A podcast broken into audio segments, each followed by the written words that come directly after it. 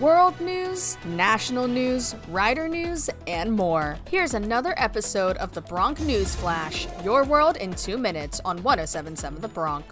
This is the Bronc News Flash, underwritten by Borough Market Restaurant Bar and Cafe 72. For the most unique breakfast, brunch, and lunch experience in Mercer County, you must try Cafe 72 in Ewing. To take a sneak peek at their everything is made from scratch and cooked to order menu online, it's cafe72.com. I'm Tommy Franks from Rider University. President Biden and China's Xi Jinping are set to speak on Friday as the White House warns Beijing that providing military or economic assistance for Russia's invasion of Ukraine will trigger severe consequences from Washington and beyond. Differences between Washington and Beijing over Russian President Vladimir Putin's prosecution of his three-week-old war against Ukraine are expected to be at the center of the call. White House Press Secretary Jen Psaki says Biden would question Xi about Beijing's rhetorical support of Putin. There's been, of course, rhetorical support or the absence of clear rhetoric and denunciation, or the absence of denunciation by China of what Russia is doing.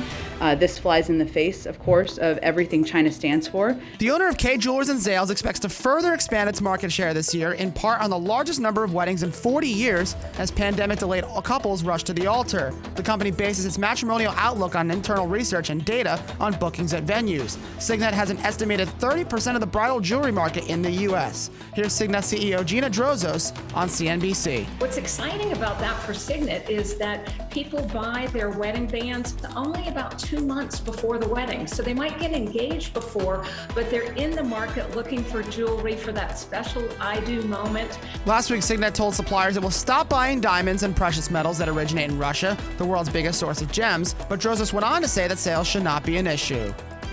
If you live in New Jersey and you suffer from allergies, it might be time to start stocking up on tissues and antihistamines. We could be in for a rough pollen season this year, according to forecasters from AccuWeather. They also say that the earliest phases, tree and grass pollen, should be average in New Jersey, but it's expected to be very bad down the southeastern U.S. because of the moderate temperatures and multiple rounds of rain. South Jersey allergy specialist Dr. David Javorin says that the early blast of pollen in New Jersey does not mean we are in for a long season of allergies, despite the heavy increase in pollen this week. Rider University students who aspire to work as teachers in an urban setting now have a new opportunity to gain valuable classroom experience and make inroads towards gaining employment thanks to an innovative partnership between the university and the Camden Teacher Pipeline.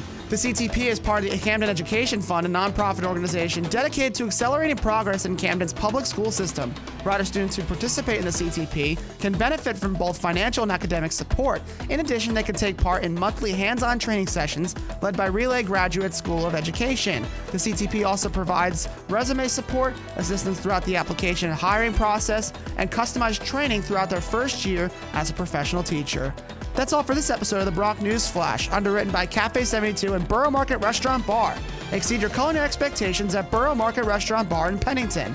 From handmade paninis, homemade soups, and fresh pasta to fresh steaks, chops, and seafood, Borough Market Restaurant Bar will excite your palate like no other restaurant in Mercer County. To make reservations online, it's boroughEateryBar.com. Thanks for tuning in to the Bronc News Flash, your world in 2 minutes. Missed an episode? Just head to 1077thebronc.com/Bronc News Flash. We'll see you next time, only on 1077 The Bronc.